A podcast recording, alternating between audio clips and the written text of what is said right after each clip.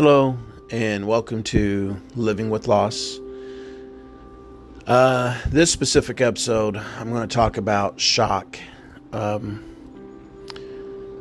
shock comes in different um, comes in different waves. Um, just you know you you you hear about things happen when you least expect it.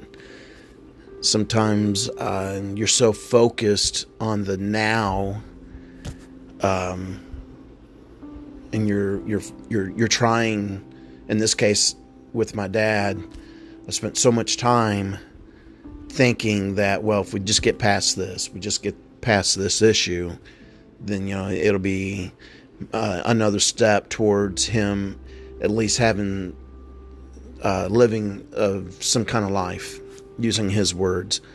Um, I know my dad was was very extremely frustrated with with uh, his health and and um, and feeling uh, that or feeling's not the word hopeful that uh, magically there was going to be some kind of uh, solution to come up that would fix his stomach issues.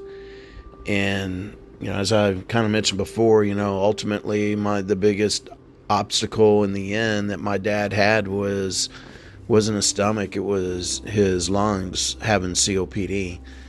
Um, but we had focused for so long. Uh, worrying about a stomach, or not worrying about a stomach, but trying to find a solution for stomach problems. But uh, all that kind of comes in the shock that you, are just so fixated and focused on one thing, and then all of a sudden, you know, up comes on the backside uh, comes another issue, and and before you know it, you know, they, they just things start to get compounded and um makes it really kind of difficult to just kind of try to fix things, I guess. Um, so the the shock part for me is, uh, you know, when I moved back here in 2011, uh, the first the the first couple years, you know, wasn't it wasn't bad at all. Dad was coming over almost every day to the house, or I was coming over uh, to his house, you know, uh, eating lunch together, uh, come over to the house and eating dinner. Um, I never once, never wanted him to be in his house at all. I wanted him to be able to get out and do stuff and and do the things that he had done for the longest time, even prior to me moving back to Kentucky. Um, but you know, as as time went on, and his condition uh, had gotten worse, uh, you know, it became less and less that he was leaving the house, and and it just, uh, you know, it bothered me. You know, I I tried every way possible that because uh, you start secluding yourself, regardless, you know, of everything going on in your own personal life. Um, but once you find yourself secluded, you know, being secluded and not getting out and and in in hibernating, if that's if that's the word you want to use, um, depression kicks in, and then you know it, once you have depression, uh, now, now you have not just physical uh, issues going on, but now the mental side kicks in, and it just sends you down this big, huge hole. Um, that you just feel like you're just never going to get out of. Um, but the shock thing, you know, when you're when you're seeing your loved one struggle so much, uh, and you just think that you know you, you're going to find a solution that's going to get fixed, and and then all of a sudden when you're you're you're at the end of your rope, um, you're you're kind of shocked that you're you know that's it you know when you, when you have a loved one and you're now in a position that you can't do anything to help them um, you know you, you're you're in that same mental that that same mental uh, hole, that same mental rabbit hole as your loved one is, because you just don't know what to do. And I got myself into that um, just after years of taking my dad to the emergency room and and uh, you know whether it's midnight or or staying there till three four o'clock in the morning and then bringing him back home and then having to go to work the next day. And you know you just repeat this the day over and over. Before you know it it's a week goes by it's a month that goes by six months goes by. And um and and then you know like with my dad um that last year you know uh you you you get that phone call like I did this uh, July of last year that when they put him on hospice in the back of your mind you're still sitting there thinking oh no. Um, you, you know I ask questions you know what what does hospice mean? And I know typically sometimes I want to hear people tell me a lot of times I know I'm more times than not I know the answers but sometimes I, I just need to have that reinforced. Um, you know and, and, you know i was told well there's people that go on hospice and they come off of hospice. And so naturally you're thinking well not my dad. My, my dad's going to be with me for a while and we're going to fight through this. And and um, and i and i know you know uh, that you know my dad was 16 you know 69 when you get to be 60 well backtrack so let's say you're 67 68 69 you know not not everybody not everybody gets to live as long as they want to. But, you know, I, I wanted, I needed my dad to uh, be around longer just for me. Um, I don't know if you can call it being greedy. Um, I spent um, my younger years, um, you know, I, I, I, remember a lot of good times with both my parents. My parents divorced when I was 10. Uh, you know, I, I, spent some years up in Ohio with my mom. Um, I come back three years, my sophomore, junior, senior year in high school with my dad. Um, I left for the military. Uh, I got out of the military in '94. Came back to home, or essentially back to home where my dad's at. You know, that was seven, eight months, and then gone again. And you know, I spent a better much of 17 plus years out in Oklahoma, Kansas. You know, I, I missed a lot of time with my dad. Um, you know, actually, my both parents. I mean, if you get really want to get tech, technical, and I know I'm kind of focusing uh, on my dad uh, because you know of my of my parents he's the first that I've lost. But you know, I, I really in in in reality, you know, I I love my parents, both my parents very much. You can't be in two places at once. It's almost impossible. But but knowing how my the position that my dad was in, and feeling that just beyond his extended family members. Uh, or, his, or you can say immediate, his siblings and stuff, but knowing that he didn't really have anybody. Um, he wasn't seeing anybody. He wasn't dating anybody. He's been married a couple times, but I've, I just felt that the place that was needed, I needed to be with my dad to make sure that he was okay. Um, but for me, you know, when you hear hospice,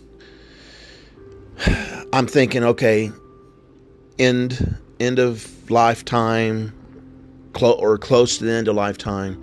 But then you know, told, oh no, you know, people can come off of hospice, and, and you know that that was like, okay, well, I'm I'm back to going to be focusing on trying to help him get get uh, get one thing resolved and and get to where he can uh, I wasn't looking for a cure cure for COPD and his breathing condition. You know, I was looking for the fact that I can get him physically able to where he could get out of the house, not necessarily get in a vehicle and drive, but at least be able to get out and enjoy life for what time that he would have remaining.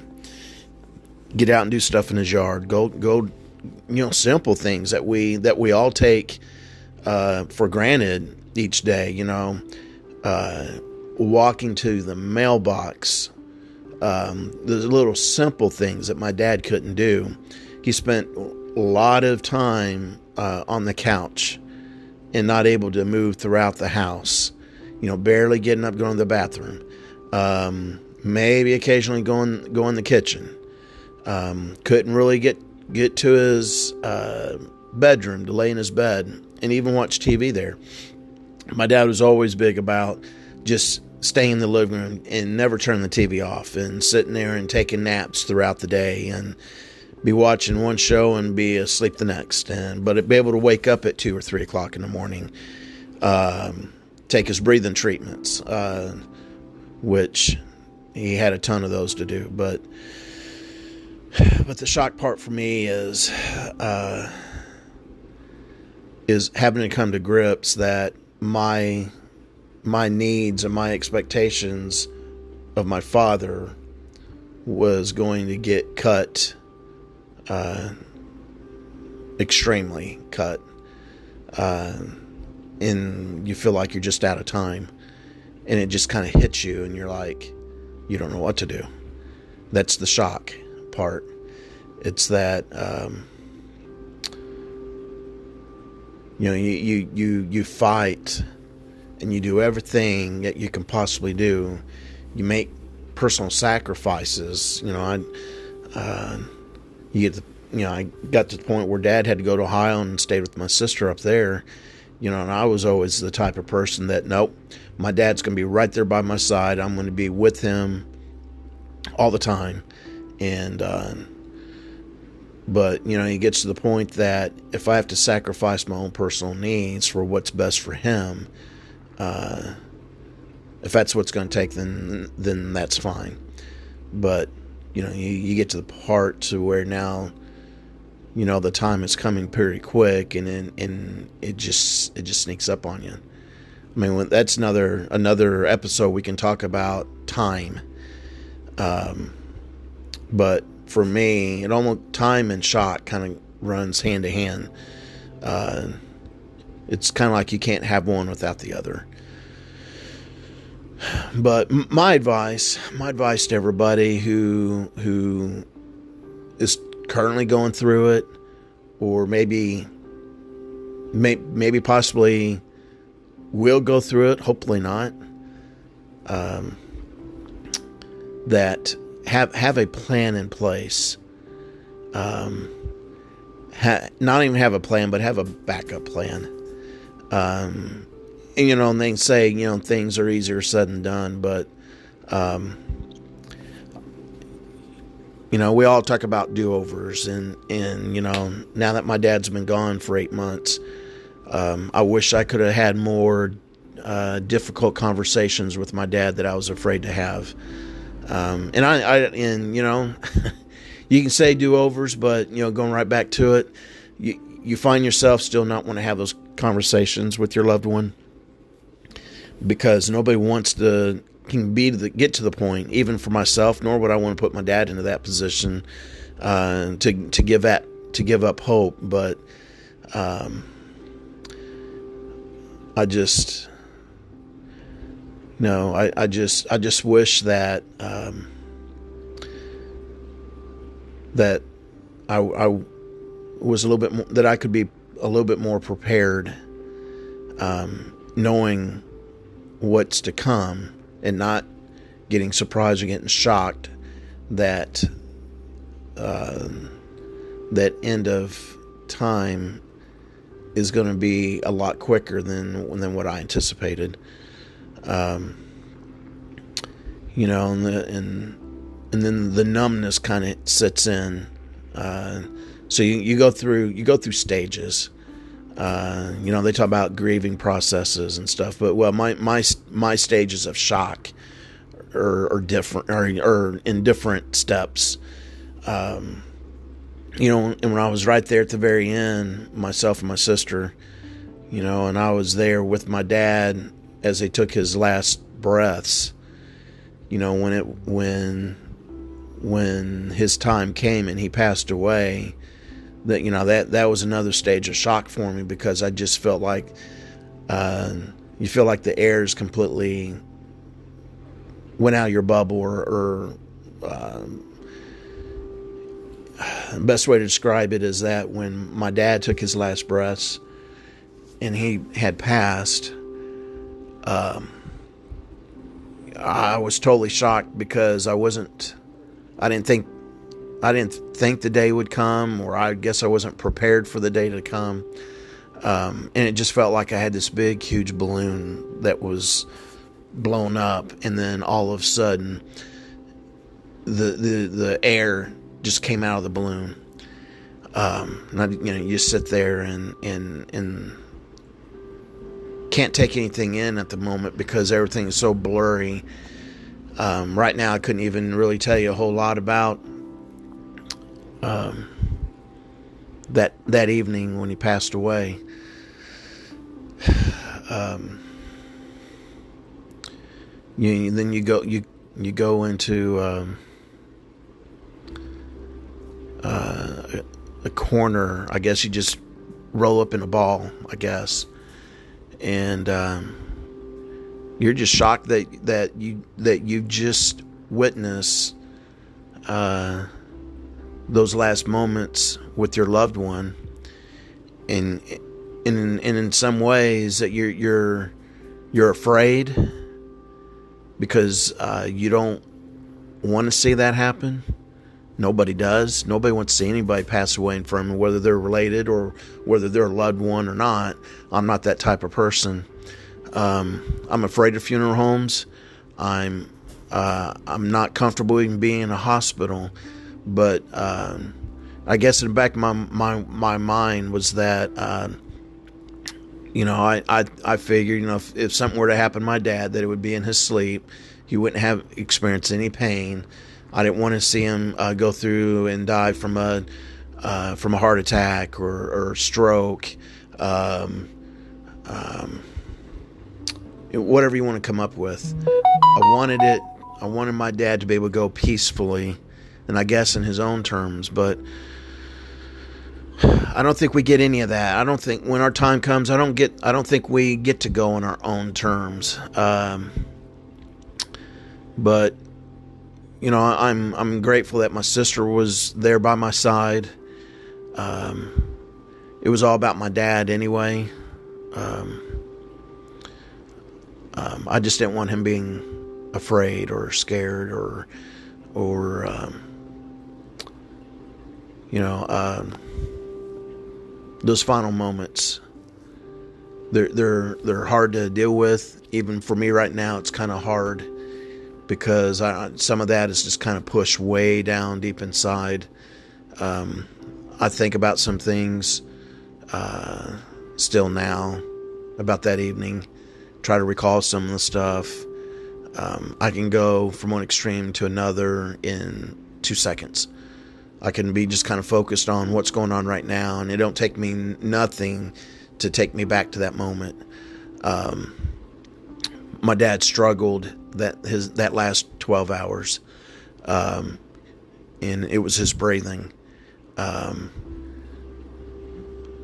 so it it was very hard on my dad. Um, hospice nurse came in, had to give had to give him um, some shots and sedation and stuff to to make it a little bit more comfortable for him. But I knew his breathing was difficult.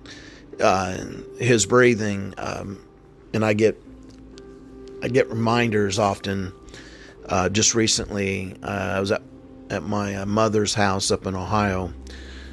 Uh, visiting and you know in the morning you know making coffee and it's that percolating sound instantly in that second I'm I'm back to that evening with my dad uh, while he's struggling to breathe because as he was struggling to breathe his lungs was filling up with fluid and that's the sound that I was hearing was that percolator from my coffee machine so you know I've heard that several times I've heard that sound several times over the last 8 months and when I hear that, I instantly think, and it takes me back to that moment. Um, so, again, my advice for shock for people who goes through these stages is to be to prepare yourself be be ready for what's to come because you know it, it could be it could be five minutes it could be it could be 12 hours um, it could be three years you don't know but you have to start thinking about what to do when that time does come and have a plan in place. Anyway uh, that's all i want to talk about shock. Um, i've got other thing uh, other uh, um, episodes coming up that I want to discuss, but I'm trying to keep the segments down to about like 20 to 25 minutes at the top, you know, tops anyway. But feel free to uh, give me some input, give me some feedback, and maybe you've gone through this some time ago, three years, five years ago. Maybe you're currently going through it. Um, I don't. I don't have answers. I can tell you that I struggle I struggle every day. There's not a day that goes by that I don't think about my dad. Um, um, and for that matter, you know, I start thinking about my dad, and then I, I start thinking about my other loved, my loved ones that I've lost too. You know, two cousins. One cousin I was fairly uh, close with, but um, it's it's it's a struggle that we all go through when we lose a loved one, and and I think the more you kind of talk about it uh, the easier things kind of get. Um, but for me, it's hard to talk because I don't really have a whole lot of people that I actually talk to. And you know that that's an episode that I'm already kind of planning out already, and it's called relationships. We're going to talk about time in another episode. Um, you know, I think think there'll be another episode I'm going to talk about is uh, uh, game plan. What game plan are you going to have when when your loved one is gone and you're left there, kind of holding things together, putting pieces together, doing the things that you would that you're doing that you would want your loved one uh, would want you to do, I guess um, all that stuff I'm going through. So I'm I'm going to have several topics. Some may hit it home for others. Some people go, you know what, I can identify with that because I've been through it. I'm, and and um, um, and and maybe even provide uh, some some encouragement for me because you know I I, I there, there's days that I go by that I that that I need someone to just keep me focused and and keep me pushing forward. So appreciate uh, for those who are listening, and uh, again, please provide some feedback. And and until then, we'll wait for the next podcast. Thank you very much. Have a nice day.